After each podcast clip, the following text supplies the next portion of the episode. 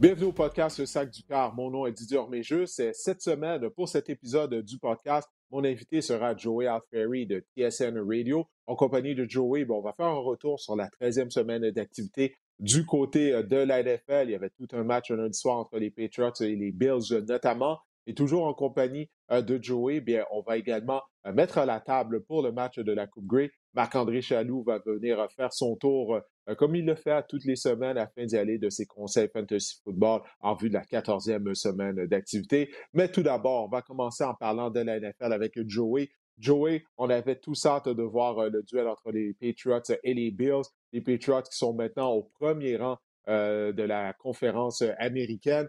Et ça a été une victoire des Patriots hors du commun, puisque le carrière Mike Jones a tenté seulement trois passes. Il a terminé deux en trois pour 19 verges il y avait du vent. Le vent atteignait euh, au moins 80 km/h à, certains moments durant la rencontre. Donc, les Patriots, eux, ne se sont pas cassés la tête. Ils sont arrivés, sont mis à courir avec le ballon. On a couru, couru, couru avec le ballon.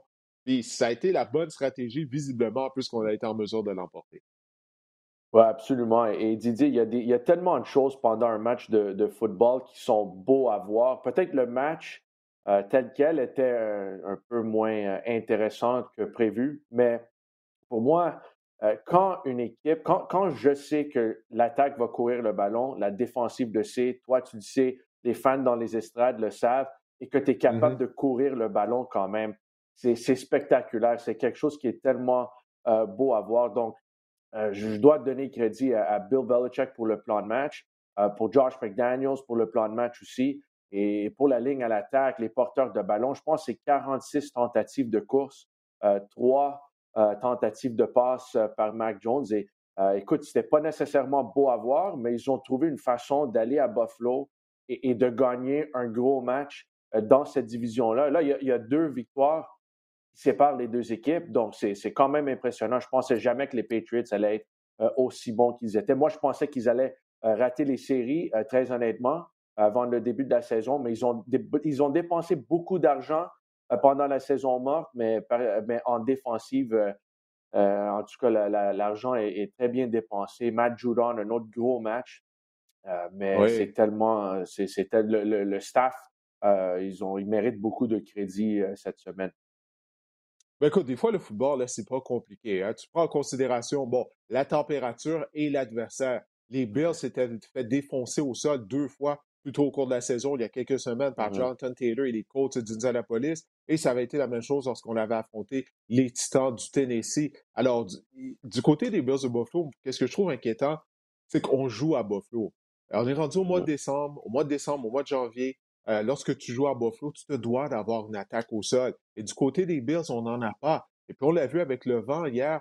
Euh, c'est impossible de demander à une équipe de complètement changer son identité du jour au lendemain. Donc, on n'a pas d'attaque au sol et on n'est pas en mesure d'arrêter les bonnes attaques terrestres euh, des équipes de la NFL. Ça fait trois fois que ça, se produit, qu'on s'est complètement défoncé au sol. C'est la raison pour laquelle, moi, il y a environ trois semaines, j'ai débarqué du bandwagon des Bills. Je me suis dit, je ne peux pas être associé avec une équipe qui n'est pas capable d'arrêter le jeu au sol, qui est aussi unidimensionnelle en attaque. je ne regrette vraiment pas euh, ma décision à la suite justement euh, de la défaite de Buffalo euh, contre les Patriots d'Angleterre. ça ne sera pas plus facile pour les pour les Bills parce que la semaine prochaine, ils vont jouer contre les Buccaneers et Tom Brady en plus. Hein. Ah. Non, ça va être difficile tu as entièrement raison. Je suis entièrement d'accord avec toi, Didier, parce que, écoute, on joue à Buffalo, donc si, même s'il faut il faut qu'il aille sur la route, il va falloir être capable de courir le ballon à un moment donné. écoute, il y avait des lancers, il y avait une coupe de lancers, un euh, du côté gauche du terrain vers les lignes de côté de Josh Allen et Stephon Diggs. C'est un lancer spécial. Et lui, il est capable de lancer le ballon dans le vent, mais il va falloir être capable de courir le ballon. Euh, même au, mois de décembre, janvier, il faut être capable de courir et je ne suis pas convaincu. Euh, Zach Moss sort de l'alignement, rentre dans l'alignement, on ne sait pas comment l'utiliser. Devin Singletary, des bonnes coursières, coupe de fois. Matt Breda aussi. Euh, cette saison a couru le ballon euh, une couple de fois, mais je ne sais pas, je trouve qu'il manque quelque chose. C'est, une attaque trop unidimensionnelle et même aujourd'hui, la NFL a changé beaucoup, mais tu as besoin d'aller avec une, attaque assez balancée et c'est ça qui manque du côté des, Bills en ce moment. Et je pense que c'est trop tard dans la saison pour changer le, plan de match en attaque. Oui, non, absolument. Puis lorsque tu cours avec le ballon, il y a un élément de robustesse que tu as au sein de ton attaque et on ne retrouve pas ça du côté des Bills de Buffalo. On va rester du côté de l'association américaine, puisque les Chargers de Los Angeles, ils ont vaincu les Bengals de Cincinnati par la marque de 41 à 22. Encore une fois, les Bengals, ils ont échoué un test. On se souviendra plutôt cette saison, ils avaient une victoire signature à Baltimore contre les Ravens. Qu'est-ce qu'ils ont fait la semaine dernière? Ils se sont endormis euh, contre les Jets de New York. là, la semaine précédente, là, ils venaient d'écraser les Steelers de Pittsburgh. Là, encore une fois, c'est endormi contre les Chargers, si bien que Los Angeles a pris une avance de 24 à 0 avant que les Bengals se réveillent et se mettent en marche. Ben, les revirements commencent à coûter cher là, du côté des Bengals. Je, comprends qu'ils ont quand même une bonne saison. Je dirais même que Joe Burrow a connaît une bonne saison, mais c'est les meneurs pour les interceptions cette année. Il est déjà rendu à 14. Là, tu vas me dire, en début de match, euh, la tentative euh, de, passe vers Jamar Chase aurait dû être captée. Il échappe le ballon, c'est dévié, c'est rendu une interception, mais tu ne peux pas avoir des revirements sur, je pense, c'est les deux premières séquences à l'attaque des Bengals. Et le pire, là, le pire, c'est que euh, ils ont été capables de forcer des revirements en défensive. Ils sont revenus dans le match de 24-0, c'est passé à 24-22. Et encore une fois, c'est un échappé de Joe Mixon. Ça n'arrive pas souvent. C'est revirement encore qui coûte cher. Et c'est l'ancien des Alouettes, Von Campbell, qui a récupéré le ballon, marqué un touché.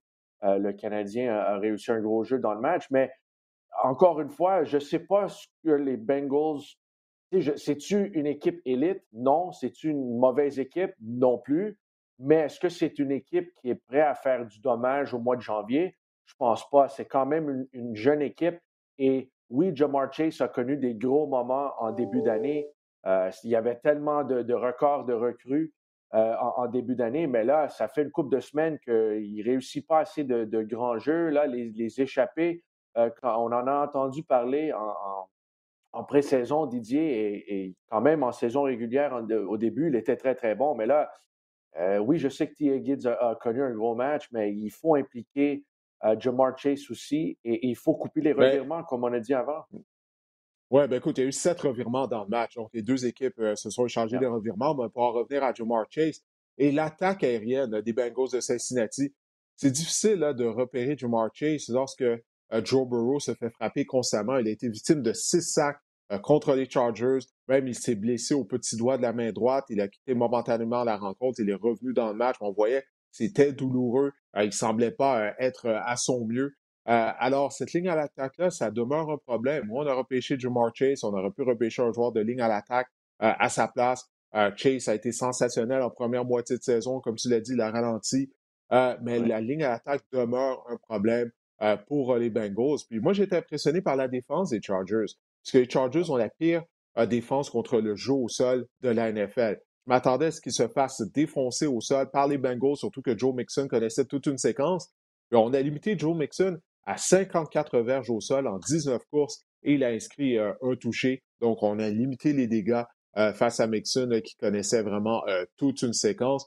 Puis, du côté de l'attaque des Chargers, on a assisté au retour des gros jeux. On a été capable d'aller chercher mmh. des gros morceaux de terrain avec des passes à Mike Williams et à Keenan Allen. Oui, à ton point, euh, euh, pour la défensive des Chargers, si tu regardes les points que les euh, Bengals ont marqués en première demi pour revenir dans le match, Didier, c'était à cause des revirements de Austin Eckler. Je pense qu'il a échappé le ballon deux fois. Et les deux fois, oui. C'est ça, les Bengals ont commencé, l'attaque des Bengals a commencé dans le territoire des Chargers les deux fois. Ils ont réussi à marquer beaucoup de points sur les revirements. Donc oui, je suis entièrement d'accord avec toi. C'était un gros, une grosse performance pour la défensive des, Chargers. Je pense que c'est comme tu as dit, c'est quatre virements euh, qu'ils ont été capables de, forcer.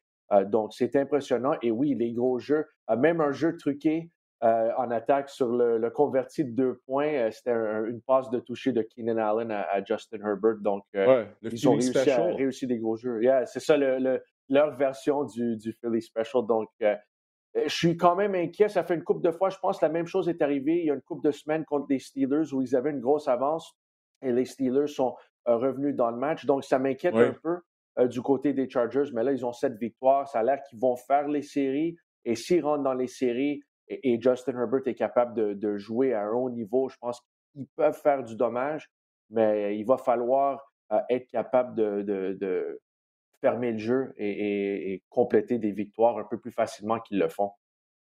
Oui, tu viens de parler des Steelers de Pittsburgh. Eh bien, eux, ils ont gagné de justesse contre les Ravens de Baltimore par la marque de 20 à 19. Une des choses qui a retenu l'attention après la rencontre, bien, justement, ça a été la fin du match, la décision de John Arba euh, d'y aller de converti de deux points, d'y aller pour la victoire immédiatement à la place, euh, tout simplement d'y aller du converti euh, de un point. Qu'est-ce que tu as pensé de la décision de John Arba? Est-ce que tu as eu un problème avec sa décision? Moi, personnellement, j'ai aimé la décision, surtout que, comme il a expliqué après la rencontre, c'est qu'on avait perdu les services de, nos deux demi-points par temps. Marlon Armfrey, sa saison, elle est terminée. Alors lui, il s'est dit, écoute, je ne vais pas laisser le tirage au sort décider euh, de, l'allure de la rencontre, du dénouement de la rencontre. Malheureusement, il y a eu un manque d'exécution, en particulier du côté de Lamar Jackson euh, sur euh, le converti de deux points. D'habitude, je n'ai pas de problème avec ça. mais et j'apprécie les stats avancées. J'aime beaucoup les stats avancées dans le football. Je trouve qu'il y a une place dans, la, dans la NFL pour les stats avancées. Mais moi, je regarde les circonstances autour de ce match-là. Et les Steelers, je ne te dis pas que si tu bats les Steelers euh, qui sont sortis de la course, Didier, mais moi, je trouve que tu as Justin Tucker, joue pour la prolongation et essaie de réussir des gros jeux là-bas. J'ai pas aimé le match de Lamar Jackson. Je trouve que la défensive des Steelers a, mais fait, Joey, je te pose la question. Je te pose la question. Si tu vas en prolongation, tu as perdu tes deux demi-coins par temps, tu perds le tirage au sort. Euh. Qu'est-ce qui dit que tes, demi coins réservistes vont être en mesure de couvrir euh, Deontay Johnson et Chase Claypool? ça peut être une histoire de deux, trois jeux et c'est un touché. Là, tu as l'opportunité. Tout ce que tu as à faire, c'est de réussir à convertir de deux points. C'était la, bonne sélection de jeu, c'est au niveau de l'exécution. La passe de Lamar Jackson, aimé le voir essayer d'attraper le ballon à deux mains là, plutôt que de tenter de réussir un catch spectaculaire à une main seulement. Ah, je sais, mais je trouve que la défensive des Steelers a quand même réussi beaucoup de, gros jeux. J'avais moins de confiance, honnêtement, que les Ravens allaient. C'était juste un gut feeling de ma part. J'aurais joué pour la prolongation. Tu as Justin Tucker. Euh, essaie de jouer pour la prolongation. Si jamais tu arrives. les Steelers ont marqué 20 points. Ben a connu un de ses meilleurs matchs de la saison. Ils ont quand même bougé le ballon assez bien, mais je trouve que, euh, sur la route, euh, il y avait des, beaucoup de sacs. Je pense que, que, la, défensive des Steelers avait réussi sept sacs, du corps. Sur, je sais pas. Je, moi, j'avais pas confiance que les Ravens allaient convertir. Je comprends pourquoi ils ont essayé le convertir de deux points, euh, mais j'aurais préféré peut-être d'essayer pour la prolongation et voir si tu pourrais gagner euh, par un placement. Tu as besoin d'arrêter les Steelers une fois et peut-être tu gagnes par un long placement de Justin Tucker. Ouais, ben, du côté des Ravens de Baltimore, là, c'est, on a beaucoup de problèmes. Là. Puis je pense que la décision de d'y aller pour deux, euh, c'est le, problème le moins important. on vient de mentionner, on a accordé sept sacs du quart. On a des blessés au niveau de la ligne à l'attaque. L'attaque, en fait, des Ravens, euh, elle est brisée. Euh, quatre fois lors de leurs cinq derniers matchs, si je ne me trompe pas, on a accordé, on a marqué moins de 20 points. OK? lors de leurs quatre dernières rencontres, on a marqué 10, 16, 16 et 19 points seulement. Euh, l'attaque au sol, écoute, euh, c'est euh, Devante Freeman, notre demi à l'attaque numéro un. Lamar Jackson a pris une très mauvaise décision lorsqu'il était sous pression par TJ Watt, a été victime d'une interception dans la zone début, et Greg Roman, le coordinateur à l'attaque, qui n'avait pas un plan de match vraisemblablement pour bloquer TJ Watt. Plusieurs fois, on le bloquait même pas.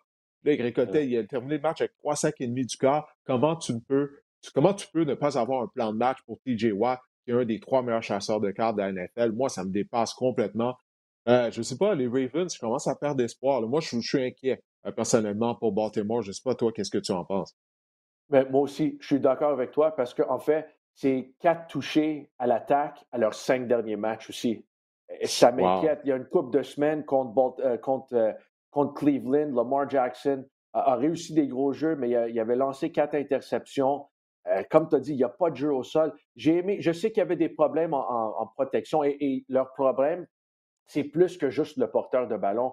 Mais moi, je trouve le meilleur porteur de ballon qu'ils ont, c'est Tyson Williams. Et, je sais qu'il n'est pas parfait, mais la décision en début d'année euh, de ne de, de, pas le faire jouer, moi, je trouve, ça, je trouve ça assez bizarre parce qu'il est explosif. Devante Freeman, je ne sais pas, il a connu des bonnes saisons avec les Falcons, mais ce n'est pas le même porteur de ballon. Donc, je ne je dis pas que Tyson Williams va, va changer l'attaque complètement, mais ça leur donne au moins un autre joueur explosif en attaque, qu'ils n'ont pas en ce moment. Donc, j'ai hâte de voir ce qu'ils vont faire. Greg Robin a connu très bonne saison comme coordonnateur à l'attaque il y a deux ans. Même l'année dernière, il y avait des difficultés. Ce n'était pas la même attaque euh, côté des Ravens. Et là, euh, on dirait qu'ils ont pris un autre pas vers l'arrière. Donc, moi aussi, moi, comme toi, je suis vraiment inquiet euh, avec l'attaque des Ravens, mais ils ont quand même Lamar Jackson.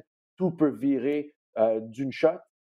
pendant, pendant les dernières semaines de la saison. Mais là, comme j'ai dit, quatre touchés offensifs à leurs cinq derniers matchs, c'est vraiment, vraiment inquiétant.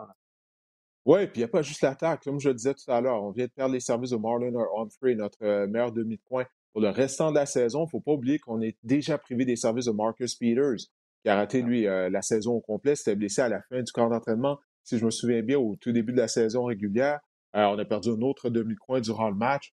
Donc, le, visage des Ravens change en raison des blessures, en raison de toutes les raisons que tu viens de mentionner également. En tout cas, on va voir la suite des choses pour Baltimore. Euh, je veux qu'on parle de la victoire des Cardinals d'Arizona contre les Bears de Chicago par la marque de 33 à 22. C'est pas une surprise, OK, que les Cardinals ont été en mesure de vaincre les Bears, on s'entend là-dessus. Mais les Cards ont une de 10 victoires et 2 défaites. Ils ont le meilleur dossier de la NFL. Est-ce que je me trompe, Joey? On dirait qu'ils passent sous le radar? Je trouve qu'on n'en parle pas assez. Ils connaissent vraiment une bonne saison. Écoute, ils ont une fiche de 7 victoires, aucune défaite sur les terrains adverses. Oui, et ce qui est impressionnant, Didier, c'est que là, Kyler Murray est de retour, DeAndre Hopkins de retour aussi cette semaine. Ils ont manqué trois matchs et avec Colt McCoy, ils ont, ils ont une fiche de 2 et 1. C'est une équipe de football qui est assez complète. Euh, tout le monde veut parler de leur attaque, mais leur unité défensive avec Vance Joseph, euh, écoute, il fait une très bonne job comme coordonnateur euh, en défensive cette année. L'unité est agressive. je pense qu'il il donne 18,4 points par match. C'est le quatrième meilleur total euh, de la NFL cette année. Donc oui, je sais que Kyler Murray connaît une très bonne saison. Ils ont des bons joueurs à l'attaque. James Conner aussi. Euh, moi, je pensais qu'il était fini euh, quand il est parti de Pittsburgh, mais il réussit quand même des gros jeux, leur porteur de ballon. Donc, je veux donner du crédit à l'attaque, oui, mais je trouve qu'on ne parle pas assez de l'unité défensive de Vance Joseph. Il a, il a été critiqué beaucoup pour le travail qu'il a fait. Euh, à Denver, il a, fait juste deux saisons là-bas comme entraîneur-chef, mais cette unité-là est vraiment, vraiment forte. Et, je trouve que tu as raison, on n'en parle pas assez de l'équipe au complet, mais la défensive en particulier. Oui, je suis content que tu aies commencé en parlant de la défense des Cardinals, parce que le réflexe, bon, c'est de parler de Kyler Murray, l'effectuer un retour au jeu. Ça faisait un mois qu'on ne l'avait pas vu. Euh, Hopkins aussi était de retour et Murray a bien joué. Quoi. Il était responsable de quatre touches au total. Euh, superbe, belle passe de toucher, notamment à, DeAndre Hopkins. Mais la défense et la robustesse des Cardinals également. On a couru 37 fois avec le ballon pour 137 verges. Euh, donc, ça, c'est l'élément robustesse en attaque, mais la défense est très robuste. Puis, on a des joueurs qui font des jeux à tous les niveaux. Au niveau de la tertiaire, Buda Baker, Byron Murphy, euh, Isaiah Simmons, secondaire de ligne, Jordan Hicks, euh, bien sûr Chandler Jones sur la ligne défensive. Moi, je ne m'attendais pas à ce que Cliff Kingsbury fasse euh, du bon travail de la sorte. Moi, je pensais qu'on allait tenter de passer le ballon 50 fois par match, euh, comme il faisait à Texas Tech euh, lorsqu'il était entraîneur-chef là-bas, mais on a vu une grande amélioration de sa part. On a vu des ajustements. Il s'est ajusté à la réalité du football de la NFL. Ça fait en sorte que les Cards ont vraiment une équipe complète. Mmh. On en a parlé avant, Didier, avec, avec les Bills, la balance en attaque. Je pense, si je ne me trompe pas, Kyler Murray a tenté 15 passes euh, dimanche. Oui, 15 ou. Euh, écoute, je vais aller regarder, mais c'est moins de 20 passes en tout cas. je pense qu'il était de 11 en 15. Ah, il a bien couru le ballon, mais ils ont cette balance à l'attaque. Je sais que Chase Edmonds euh, n'est pas en santé, mais je trouve qu'il y a une balance là-bas. Et comme toi, ça m'a surpris parce que c'est pas dans le style de Cliff Kingsbury, mais les meilleurs entraîneurs-chefs, les meilleurs coordonnateurs à l'attaque, ils sont capables d'ajuster basé sur le personnel qu'ils ont à, leur disposition. Donc, euh, moi, j'aime bien ce que les Cardinals font. Euh, je trouve, on, on cherche toujours, c'est qui la meilleure équipe dans la ligue de la NFL. On parle rarement des Cardinals, euh, mais je trouve que c'est une équipe assez complète. Et je ne sais pas ce que ça va donner en, séries éliminatoires, là, mais s'il faut faut aller à Arizona pour gagner des matchs, ça ne sera pas facile. 11 en 15 pour 123 verges, deux passes de toucher, aucune interception pour Kyler Murray. Et Andy Dalton, 26 en 41, 229 verges, deux passes de toucher, mais quatre interceptions pour Andy Dalton. On n'a pas besoin de parler des Bears, oui, je vais juste mentionner ça. Ben, trois, trois je vais juste mentionner, trois étaient de sa faute. Là, trois interceptions des quatre étaient de sa faute. Une autre était une passe déviée euh, de Cole Komet, mais je pense que l'air Matt Nagy euh, avait de finir, là. Mais ils s'en vont. Je pense qu'ils vont jouer contre Green Bay. Euh, c'est un match en, en, prime time, si je ne me trompe pas, la semaine prochaine. Et je sais que hmm. Justin Fields est blessé, mais il va falloir qu'il fasse Justin Fields jouer parce que euh, Andy Dalton, c'est un, bon euh, deuxième quart, là, mais euh, la future, le futur des, des, des Bears, c'est avec Justin Fields, pas Andy Dalton. Oui, la seule chose côté des Bears, c'est d'attendre la fin de la saison et de voir est-ce qu'on va effectuer le ménage, le grand ménage. Pas juste Matt Nagy, mais également Ryan Pace, le DG, euh, ce que lui aussi sera congédié. Bref, on aura le temps de s'en reparler dans un mois, ça, Joey, euh, parce qu'il y aura Black Monday. Euh, maintenant, euh, Washington a défait les Raiders par le pointage de 17 à 15. Le match avait lieu à Las Vegas. Ça, ça a été une quatrième victoire de suite pour Washington. Donc, on n'a pas le choix de parler de Washington parce que vraiment, on connaît toute une séquence. On avait vraiment eu un mauvais début de saison. Pas tout le temps beau de voir Washington jouer. Euh, parce qu'en particulier en attaque, on, mise beaucoup sur des passes pièges, euh, le, jeu au sol. Euh, à l'occasion, on va compléter une longue passe à Terry McLaurin. Mais bref, c'est efficace, ça fonctionne. On a quatre victoires de suite. Est-ce qu'il y a quelque chose que tu as retenu de ce match-là, de la performance de Washington à Vegas? Oui, moi je pensais en début d'année, la première moitié de la saison, l'unité dans la NFL qui m'a déçu le plus, c'était la défensive de Washington. Hmm. Ils en ont arraché. Je sais qu'ils ont plein de blessures aussi, mais moi, je m'attendais vraiment à, des belles choses de cette unité-là. Et je trouve que peut-être que c'est l'attaque des Raiders qui est un peu trop conservateur, mais depuis un certain temps, depuis un mois, un mois et demi, la défensive de Washington est à la hauteur et il, mérite beaucoup de, de, crédit. Et là, ils sont rendus, c'est quatre victoires de suite, comme tu as mentionné, Didier, ils sont à deux victoires euh, derrière les Cowboys. Ils ont deux matchs contre les Cowboys. Yes. Euh, le reste de, cette semaine, on s'affronte cette semaine. C'est ça. Et dans, et dans trois semaines, ils s'affrontent encore. Donc, le, destin est quand même, euh, tu sais, c'est pas dans tes mains, mais c'est dans tes mains aussi. Donc, je ne sais pas s'ils vont être capables de, de, gagner deux fois. C'est assez difficile de battre la même équipe deux fois dans une deux saison. Fois Imagine deux fois dans un mois. C'est ça, deux fois dans trois semaines. Là, c'est vraiment difficile, mais au moins, euh, ils se sont donné euh, une chance euh, dans la course pour le titre. Et, là, avec quatre victoires de suite, je les prends au sérieux. Ben écoute, je pense pas qu'ils vont réussir à devancer les Cowboys, mais j'avais choisi Washington afin de terminer au premier rang de la mmh. section avant le début de la saison.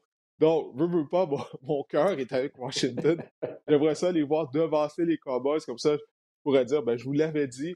mais non, comme tu as dit, c'est très difficile. Hein. Les trois prochaines rencontres, contre les Cowboys, après ça contre les Eagles de Philadelphie. Donc encore une autre équipe de la section. Les Eagles sont toujours dans la course pour une place en éliminatoire grâce au brio de Gardner Minshew en fin de semaine. Et ensuite de ça, on va rejouer euh, contre Dallas. Euh, il y avait une absence du côté de Washington. Euh, le Montréalais Benjamin Saint-Just a raté le match. On l'a placé sur la liste des blessés. Benjamin avait subi deux commotions cérébrales en trois semaines et il ressentait toujours des symptômes. Alors, du côté de Washington, on n'a pas voulu euh, prendre de chance. Alors, c'est malheureux, là, il rate cette séquence euh, victorieuse. Mais l'important pour lui, justement, c'est d'être en santé. Il est tellement talentueux. Euh, il, est, voué à une, belle carrière. Alors, j'espère qu'il va être en mesure de revenir au jeu d'ici la fin de la saison et qu'il soit à 100% Puis, s'il faut qu'il attende à la saison prochaine, je pense qu'il a démontré qu'il avait sa place dans la NFL. Mais l'important, c'est qu'il soit en santé. Euh, as-tu un petit mot, quelque chose à ajouter du côté des Raiders? Ça, ça, ça, semble la fin là, du côté des Raiders. Euh, on, ça n'a pas été une saison facile pour plusieurs raisons. On a continué de se battre. Mais là, j'ai l'impression que tout ça nous rattrape. Hein. On s'est fait avoir en passant. Je ne sais pas si tu as vu. Euh, on a tenté une longue passe en direction de Zay Jones. Et clairement, le demi-défensif de Washington, là, vers la fin du quatrième quart, a retenu le chandail de Jones, puis il n'y a pas eu de pénalité. Euh, c'est juste manque de constance, euh, Didier. Je sais qu'il y a beaucoup de choses qui se sont passées euh, pour les Raiders cette année, là, notamment avec John Gruden. Henry Ruggs aussi. Il y a beaucoup de choses hors du terrain qui se sont déroulées, mais on dirait que c'est la même histoire à chaque année. C'est un très bon début de saison. Euh, prime time, ils ont battu les Ravens en prolongation. Il y a mm-hmm. des grosses victoires. Là, je pense qu'ils ont battu les Cowboys aussi. Et, il y a, d'autres matchs où tu à Dallas.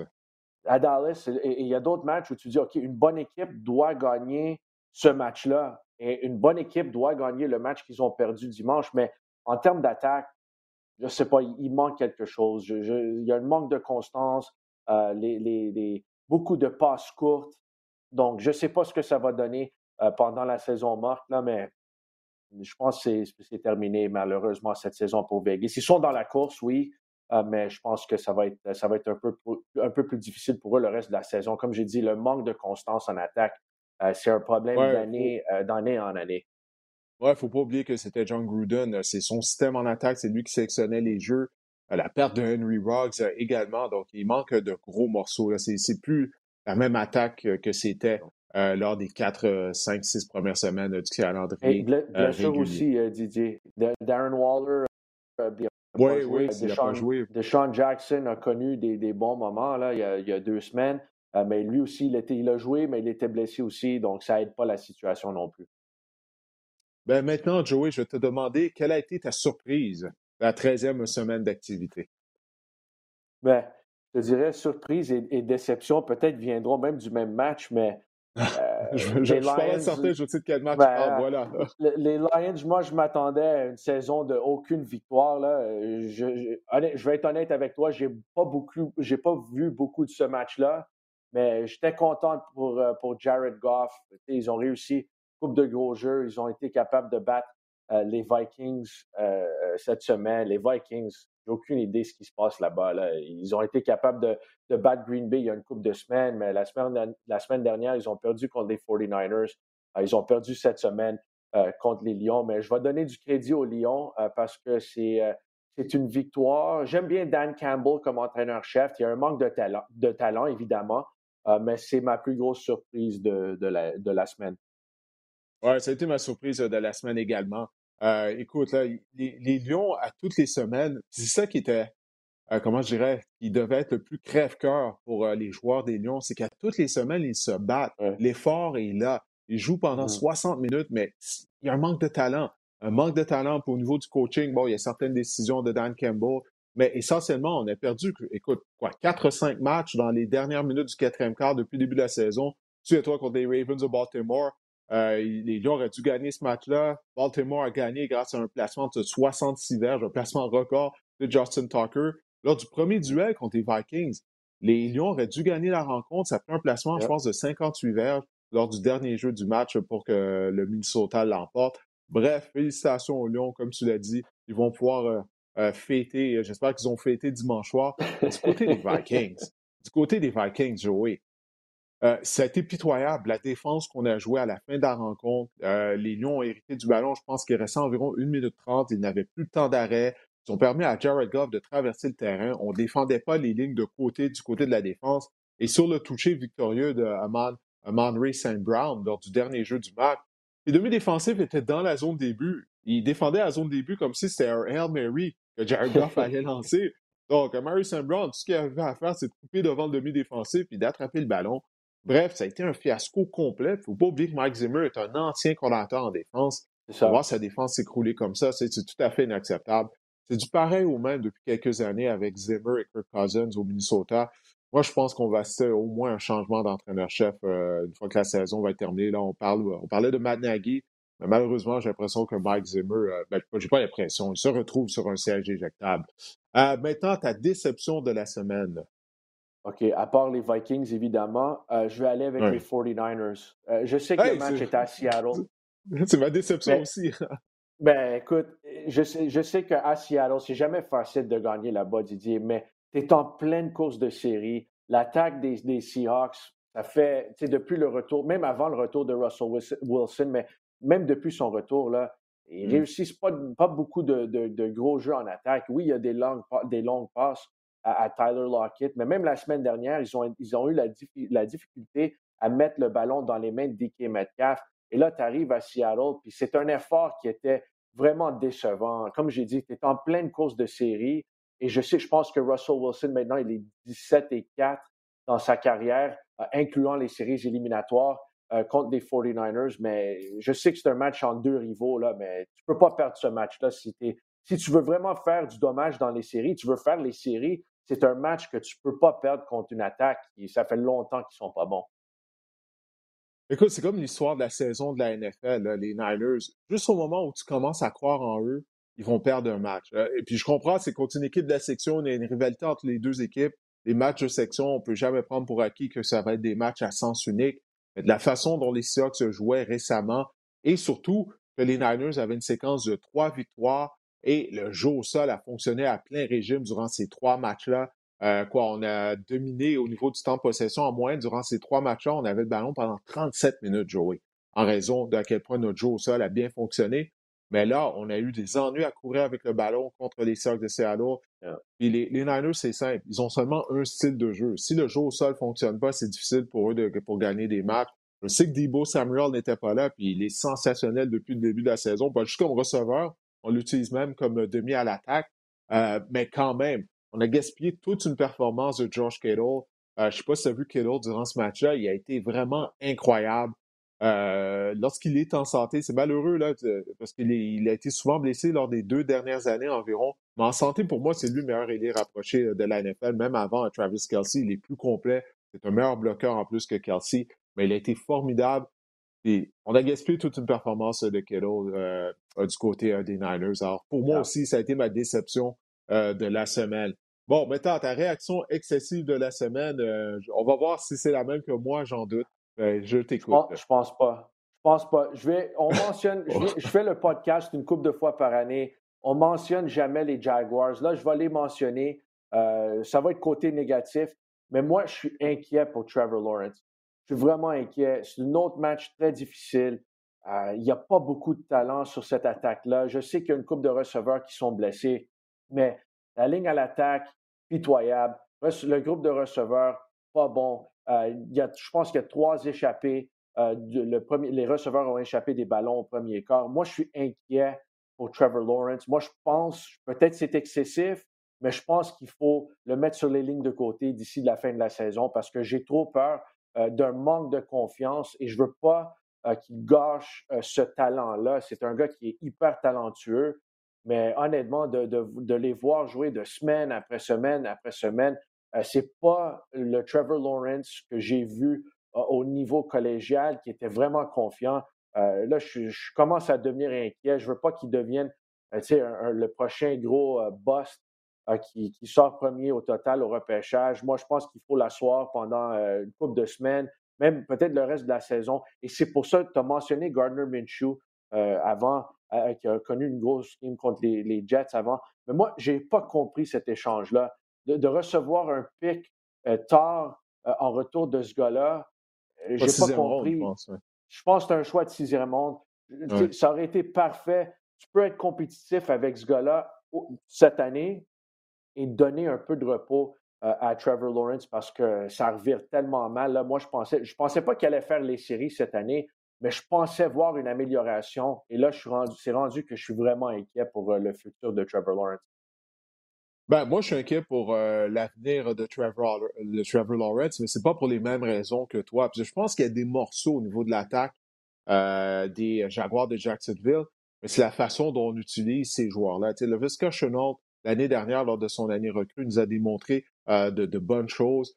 on a James Robinson dans le champ arrière, notamment. bon, je sais que Dan Arnold, il est rapproché, s'est blessé, il a, il a, raté la rencontre, mais il y a des morceaux. La ligne d'attaque n'est pas formidable mais quand même, elle n'est pas exécrable. C'est au niveau du coaching. C'est pour ça que je m'inquiète, moi, pour Trevor Lawrence. J'ai aucune confiance en Urban Meyer, Joey. J'ai absolument aucune confiance en Urban Meyer. Lorsqu'on a annoncé qu'on l'embauchait à titre d'entraîneur-chef, je me suis dit, oh boy, dans quoi on s'embarque du côté de Jacksonville? On voulait faire un coup d'éclat avec son embauche. Là, on voit où sont les résultats? Tu peux pas me dire que cette édition des Jaguars, elle est meilleure que celle de l'année dernière, qui était pourrie et qui a été en mesure d'avoir le tout premier choix du repêchage. Je vois pas l'amélioration.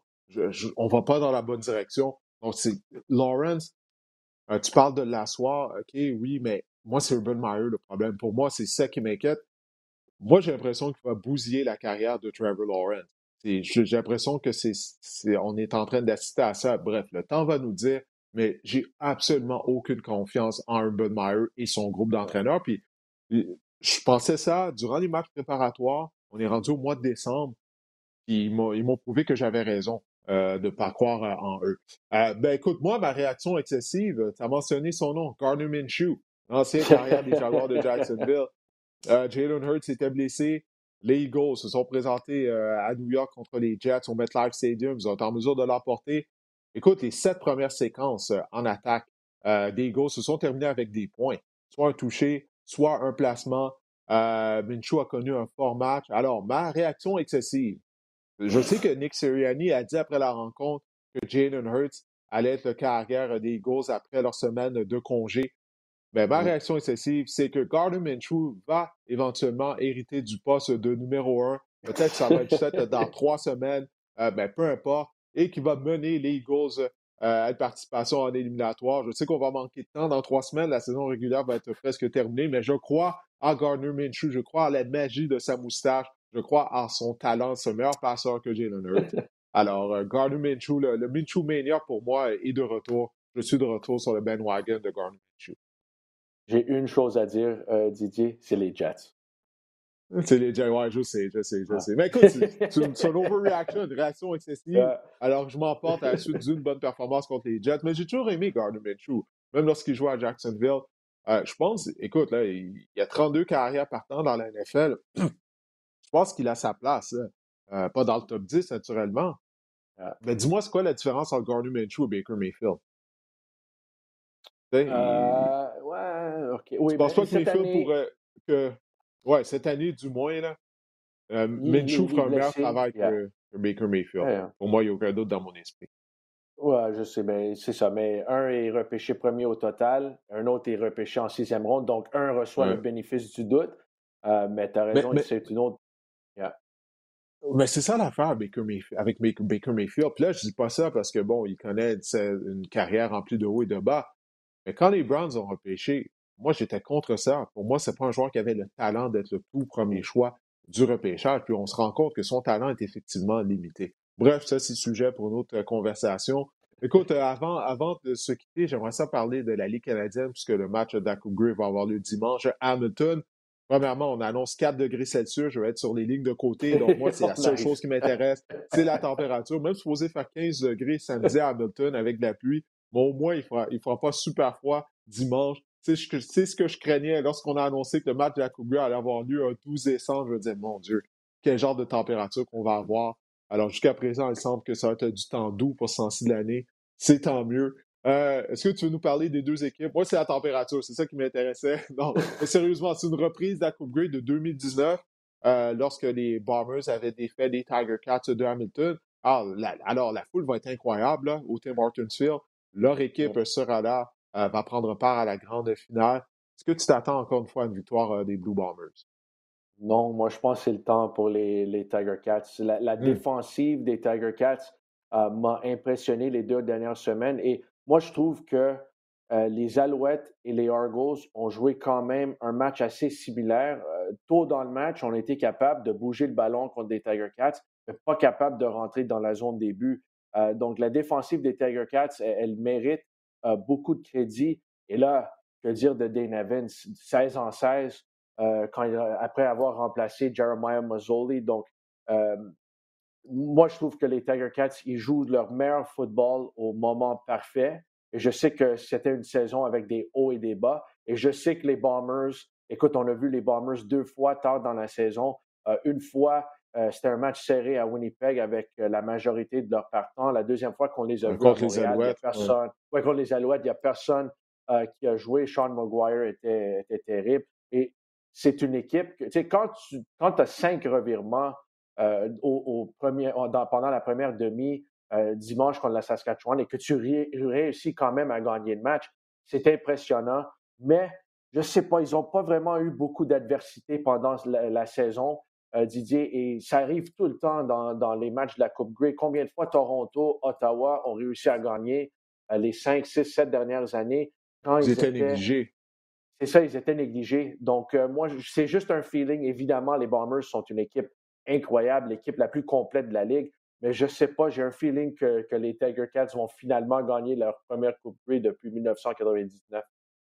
Parce que la foule va être survoltée. Je me souviens, euh, lors du match de la Coupe Grey, c'était quoi? Est-ce que c'était en 2014 à Regina, lorsque les Rough Riders y ont participé?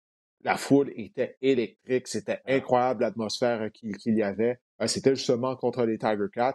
En passant, les Tiger Cats, je ne me trompe pas, depuis 2013, trois participations au match de la Coupe Grey. Et puis, on a eu trois défaites. Là, là on est dû euh, pour justement la mettre fin à notre longue disette, comme tu dis, là, 1999. Ça commence à faire longtemps. Hein.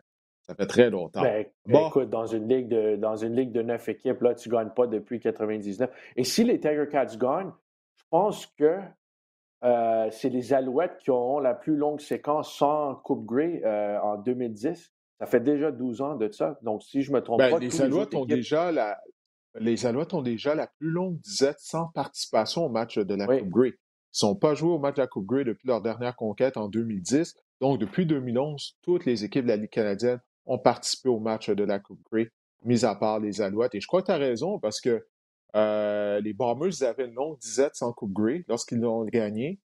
Euh, ouais, en y pensant comme ça, Calgary, bien sûr, a gagné les Coupes Grey. Euh, les Lions ont gagné en 2011. Oui. Red Blacks euh, ont gagné, Argos ont gagné aussi en, 2012. il reste juste les ben Tiger Cats. Edmonton a gagné aussi. Donc, il reste juste les Tiger Cats. On pour les Alouettes que les Tiger Cats vont perdre pour que les Tiger Cats conservent la plus longue dizaine de la Ligue canadienne euh, sans championnat. Ben écoute, Joey, je te remercie euh, de ton passage au podcast. Je sais que tu as une journée très occupée. Où est-ce que les gens peuvent t'écouter et te voir justement au cours des prochains jours?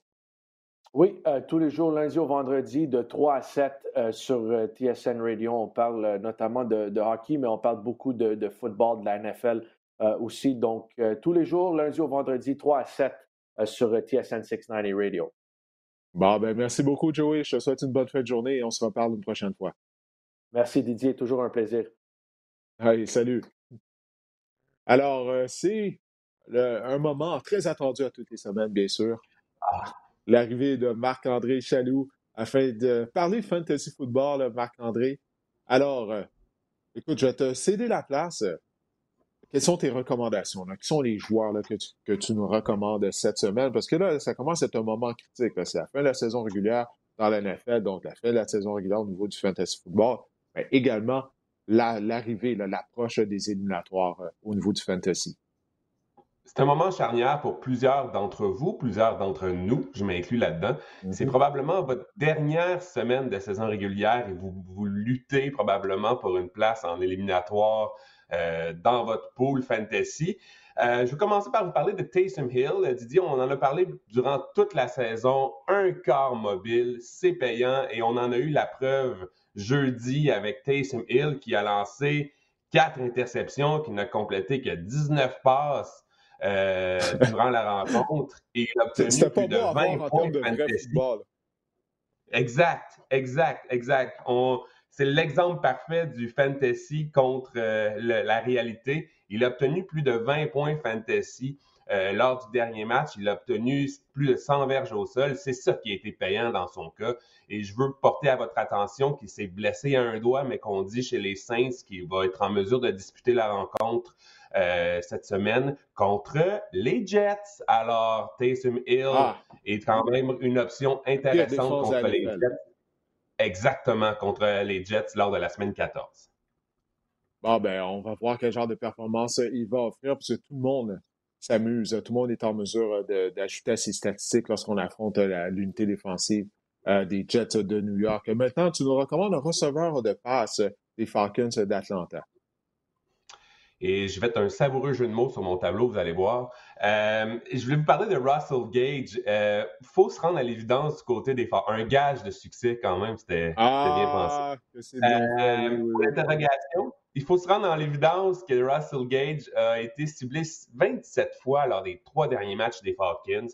il a obtenu au moins 11 points fantasy lors de ses deux derniers matchs. Il a obtenu plus de 10 points fantasy en format PPR lors de ses trois derniers matchs. Et on peut remarquer que l'attaque des Falcons est vraiment axée sur le jeu aérien. Euh, vous allez me dire que Cordarrelle Patterson, qui est le porteur de ballon, euh, est quand même payant ou a quand même obtenu beaucoup de points cette saison, mais il a surtout obtenu ses points en situation de passe également. Euh, on, a, on affronte les Panthers lors de la semaine 14 du côté des Falcons. Ce n'est pas vraiment un, un affrontement très alléchant, mais je pense qu'au volume, Russell Gage peut être un excellent flex, un excellent pivot, un excellent même receveur numéro 3 dans votre formation. Ah ben ça, c'est intéressant. C'est vrai, il connaît quand même une bonne saison avec l'absence de Calvin Ridley. Alors, euh, c'est une des raisons pour laquelle il est ciblé euh, autant. Euh, Tyler Conklin, maintenant, l'ailier rapproché des Vikings du Minnesota, tu crois que c'est un joueur qu'on aurait ciblé au niveau du waiver wire? Ça a été notre campagne durant toute la saison, essayer de dénicher des ailiers rapprochés potables à chaque semaine. Et bon, avec la blessure d'Adam Thielen, Adam Thielen, il faut dire qu'il n'a pas pratiqué hier du côté des, Vikings. Et le match des Vikings est jeudi. Euh, contre les Steelers. Donc, euh, Adam Thielen, ça serait surprenant qu'il soit en uniforme jeudi. Et avec la blessure de Adam Thielen, ce que ça libère, ça libère des opportunités pour les autres joueurs.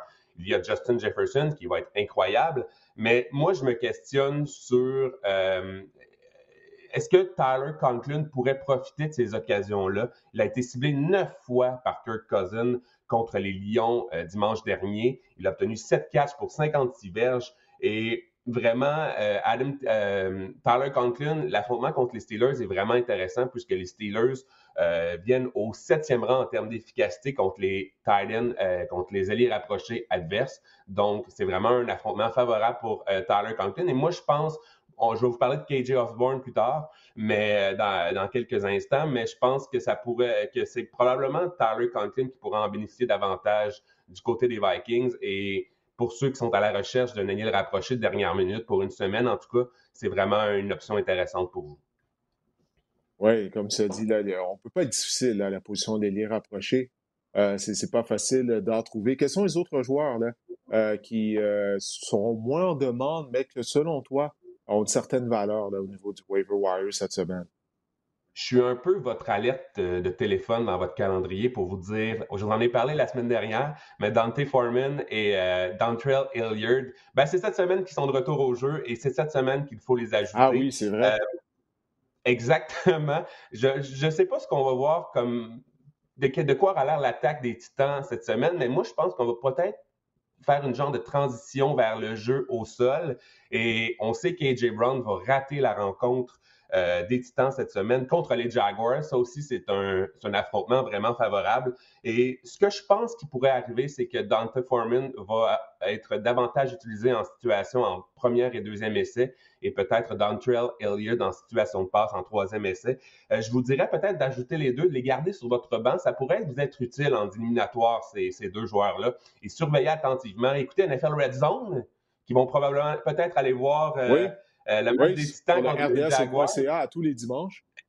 Exactement. Je vous conseille, si vous sûrement que ce ne sera pas télédiffusé au Québec euh, sur les réseaux euh, Titans Jaguars, mais avec NFL Red Zone, avec Didier et Jasmin, je vous conseille peut-être de surveiller un peu attentivement ce qui se passe dans le champ arrière des Titans. Je voulais vous parler de Devante Parker qui, qui était de retour au jeu pour les Dolphins cette semaine. Euh, sauf que les Dolphins sont en congé cette semaine. Sauf que si vous êtes déjà assuré de participer aux éliminatoires, euh, sachez que Devante Parker a obtenu 62 verges, il a obtenu 5 catchs. Et contre la semaine 15, mais ben, c'est les Dolphins, euh, c'est les Dolphins qui affrontent les Jets lors de la semaine numéro 15. Donc, Devante Parker, je pense qu'il peut être une option intéressante. On parle de pivot encore, on parle de pivot, recevoir de passe numéro 3 également. Je voulais aussi vous parler d'Amon Ross St. Brown, qui, euh, ça, c'est vraiment une option pour des pots plus deep, là, à 14-16 équipes. On peut passer sous silence sa bonne performance euh, face aux Vikings la semaine dernière.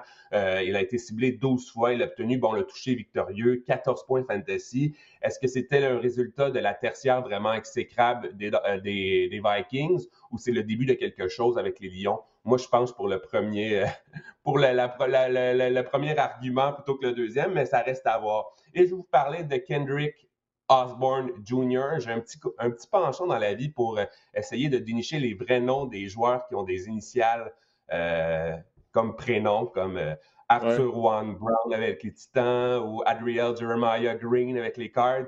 Ben, KJ Osborne, sachez bon, qu'il pourrait être le receveur de passe numéro 2 dans l'attaque des Vikings contre les Steelers jeudi soir. Oui, Osborne pourrait être vraiment une bonne option, comme tu dis, avec une courte semaine également. Alors, ça sera à surveiller. Maintenant, tu aimerais nous parler euh, des joueurs qui sont des profiteurs. Tu les as baptisés des profiteurs. Qu'est-ce que tu veux dire? On connaît tous des profiteurs dans notre vie. C'est peut-être un peu péjoratif, mais moi, je veux parler des profiteurs au bon sens du terme. On n'aimera pas le nom, hmm. Didier. On connaît des profiteurs, je sais pas. Euh, je vais vous parler des joueurs qui ont profité de leurs opportunités dimanche, de leur responsabilité qui était accrue euh, ou dernièrement ou lors du dimanche dernier. Et je veux commencer par Antonio Gibson, qui a vraiment profité de l'absence de JD McKessick, que dis-je, Joshua Dobby McKessick, pour euh, ah, vraiment s'illustrer. Exact. Pour s'illustrer euh, du côté de Washington, il a été ciblé vraiment. Ce qu'on a remarqué, c'est qu'il a été vraiment ciblé davantage dans le jeu aérien, en situation de passe chez Washington, il a été ciblé six fois. Ça a été un sommet chez Washington durant ce match-là. Il a obtenu 17 points fantasy. Et je veux peut-être apporter avec vous euh, peut-être un jeu de un comparatif ou un jeu me jouer au jeu des comparaisons en vous parlant peut-être qu'il y aurait une comparaison à faire avec Jonathan Taylor euh, dans son cas. Ah, je veux dire, pourquoi? Mais dans le sens que l'année dernière, puis en début de saison, Jonathan Taylor, on ne lui faisait pas confiance en situation de passe. Il était sur le il était en avant dans la voiture, mais il était sur le siège passager. Puis il a réussi à convaincre les entraîneurs. On avait davantage de Naïm Hines, puis, puis en situation, en situation de passe, mais il a réussi vraiment à convaincre les entraîneurs de, de, l'utiliser davantage, de l'utiliser vraiment sur les, sur les trois essais, être davantage sur le terrain et on voit ce que ça a donné. Euh, Jonathan Taylor est vraiment le porteur de ballon numéro un euh, euh, fantasy présentement et je me demande si Antonio Gibson a été aussi convaincant. Est-ce que c'est le début de quelque chose pour lui où on va revoir Jerry McKessick théoriquement devrait revenir au jeu probablement cette semaine, mais à long terme, en tout le moins, Antonio Gibson est vraiment intéressant puisque, bon, McKessick, on sait? Qu'il sera joueur, autonome sans compensation l'année prochaine. Alors, je pense que c'est le début de quelque chose pour Antonio Gibson, mais ça reste à voir. Euh, là, on, aura l'occasion de s'en parler pour l'an prochain. On, s'en parlera de l'an prochain l'an prochain. Oui, il n'est pas, pas, aussi talentueux que Jonathan Taylor. Parce que Jonathan Taylor, c'est une force de la nature. Sa combinaison de cabaret à 225 livres et sa rapidité. C'est un joueur qui avait été tellement productif à l'Université du Wisconsin. Je pense qu'il avait eu euh, deux saisons de plus de 2000 verges au sol. Mais qu'est-ce qu'il a aimé de la part de Gibson, c'est que Gibson, lui, à l'université, il était un receveur de passe. Alors, de là, le, fait, comme tu as mentionné, qu'il a été employé à toutes les sources contre Vegas, ça, ça va se poursuivre. Je pense qu'on va toujours avoir besoin d'avoir un autre porteur de ballon afin de l'épauler dans le champ arrière. Mais il a même beaucoup de flexibilité au coordinateur offensif parce que même s'il n'est pas dans le champ arrière, tu peux l'envoyer à la position de demi inséré. Il y a d'autres façons que tu peux lui remettre le ballon étant donné qu'il a fait son stage universitaire à la position de receveur de passe. Donc, il y a beaucoup, il y a beaucoup aimé euh, du côté de Antonio euh, Gibson. Maintenant, est-ce qu'il y a d'autres joueurs euh, qui sont dans cette catégorie-là? Est-ce qu'on a vu, euh, est-ce que c'était la bande-annonce de l'impact que pourrait avoir Jonathan, euh, Javante Williams l'année prochaine en 2022 au niveau fantasy cette semaine? Parce qu'en l'absence de Melvin Gordon cette semaine, il a été tout simplement incroyable. Il a obtenu 23,8 points fantasy en format standard, près de 30 points fantasy en format PPR. Il a été ciblé neuf fois par Teddy Bridgewater dimanche soir. Euh, encore là, c'est un peu la même, euh, la même ritournelle qu'Antonio Gibson dans son cas. Est-ce qu'il a su convaincre euh, l'état-major des Broncos de lui faire davantage confiance ou de reléguer, disons, euh, Melvin Gordon en vraiment au second plan dans l'attaque des Broncos? J'en ai aucune idée. Je ne le sais pas. J'ai bien hâte de voir si Melvin Gordon pardon, va jouer cette semaine. Mais si Melvin Gordon ne joue pas, je pense que Javante Williams demeure encore un porteur de ballon numéro un dans cette attaque-là, euh, assurément, et même Fantasy, un porteur de ballon. Euh, donc, vous devez absolument insérer dans votre formation Fantasy. Et bon, lui aussi, euh, la situation sur les Broncos, Melvin Gordon est joueur autonome l'année prochaine. Donc, je pense sincèrement qu'on est en train de voir un, je ne sais pas si le changement de garde, je ne sais pas qu'est-ce que tu en penses, si le changement de garde va se faire d'ici la fin de la saison, mais à tout le moins, c'est une de voir que Jamonte Williams peut vraiment être explosif et éclair dans cette attaque-là. C'était une belle chose à voir euh, dimanche. Oui, écoute, ça demi à l'attaque est très talentueux. il formait tout un duo à l'Université North Carolina avec le demi à l'attaque recru des Jets, Michael Carter. On avait les deux, imagine-toi, dans le champ arrière. Williams est tellement robuste. C'est ce qu'on a remarqué, là, vraiment, là, étant donné qu'il était seul dans le champ arrière contre les. Euh, c'était contre les Chiefs euh, dimanche soir. Très difficile à plaquer. Il est comme une boule de quai. Là. Ça prend au moins trois joueurs pour l'amener au sol. refuse de se faire plaquer. Non, écoute, moi, j'adore euh, Javante Williams. si Melvin Gordon n'est pas de retour l'année prochaine, Williams sera le demi à l'attaque numéro un. De toute façon, la majorité des équipes utilisent deux porteurs de ballon généralement. Mais Williams, il a un talent, là. Puis c'est bien que tu, que tu l'aies souligné, euh, parce que là, il a vraiment pu étaler tout son talent euh, lors du match de dimanche soir, durant l'absence de Melvin Gordon. Je ne crois pas que tout le monde réalisait à quel point il était talentueux, du moins les gens qui ne l'avaient pas vu jouer avec les Tar Heels de North Carolina. Si Melvin Gordon n'est pas de retour l'année prochaine, est-ce que Javante Williams devient un choix première ronde fantasy? C'est une très bonne question. C'est une très bonne question parce qu'il y a des joueurs. Euh, je parle comme un joueur comme Christian McCaffrey en raison des blessures. Il a été blessé tellement de fois lors des deux dernières années. Est-ce que tu te sentirais nécessairement à l'aise de sélectionner Christian McCaffrey en première ronde, sachant qu'à tout moment, euh, il peut tomber en morceaux à peu près? Euh, donc, c'est quelque chose à surveiller. Il reste encore du temps à la saison régulière. On va voir de quelle façon Javante Williams va terminer la saison régulière. Mais euh, oui, si on se départit de Melvin Gordon, si Gordon quitte via le marché des joueurs autonomes, je pense qu'il va y avoir beaucoup de hype, si tu me permets l'expression, euh, envers Javante Williams euh, l'été prochain. Je le pense aussi. Ça doit être une belle conversation, en tout cas. On pourra s'en reparler l'année prochaine, avant le début de la saison. On va garder ça en tête. Parfait. Maintenant, est-ce que tu avais un autre joueur dans la catégorie des profiteurs? Est-ce qu'il t'en restait un? Oui, oui, je vais vous parler de Justin Jefferson. Il faut dire que Justin Jefferson, avant la semaine numéro 10, s'était plaint un peu de son utilisation, qu'on devrait probablement lui lancer davantage de ballons et depuis, il est tout simplement incroyable. 143 verges, 169 verges, 182 verges. Il a terminé, il a obtenu deux fois au moins 29 points fantasy en format standard. Il est le receveur numéro 3 cette saison en ce moment au niveau fantasy. Il a été receveur numéro un fantasy deux fois lors des trois dernières semaines et avec la blessure de, Adam Thielen, est-ce qu'il est le meilleur receveur de la ligue ou fantasy? Je ne sais pas, mais avec la blessure d'Adam Thielen, je pense que c'est une belle vitrine pour lui afin de faire de, se faire valoir.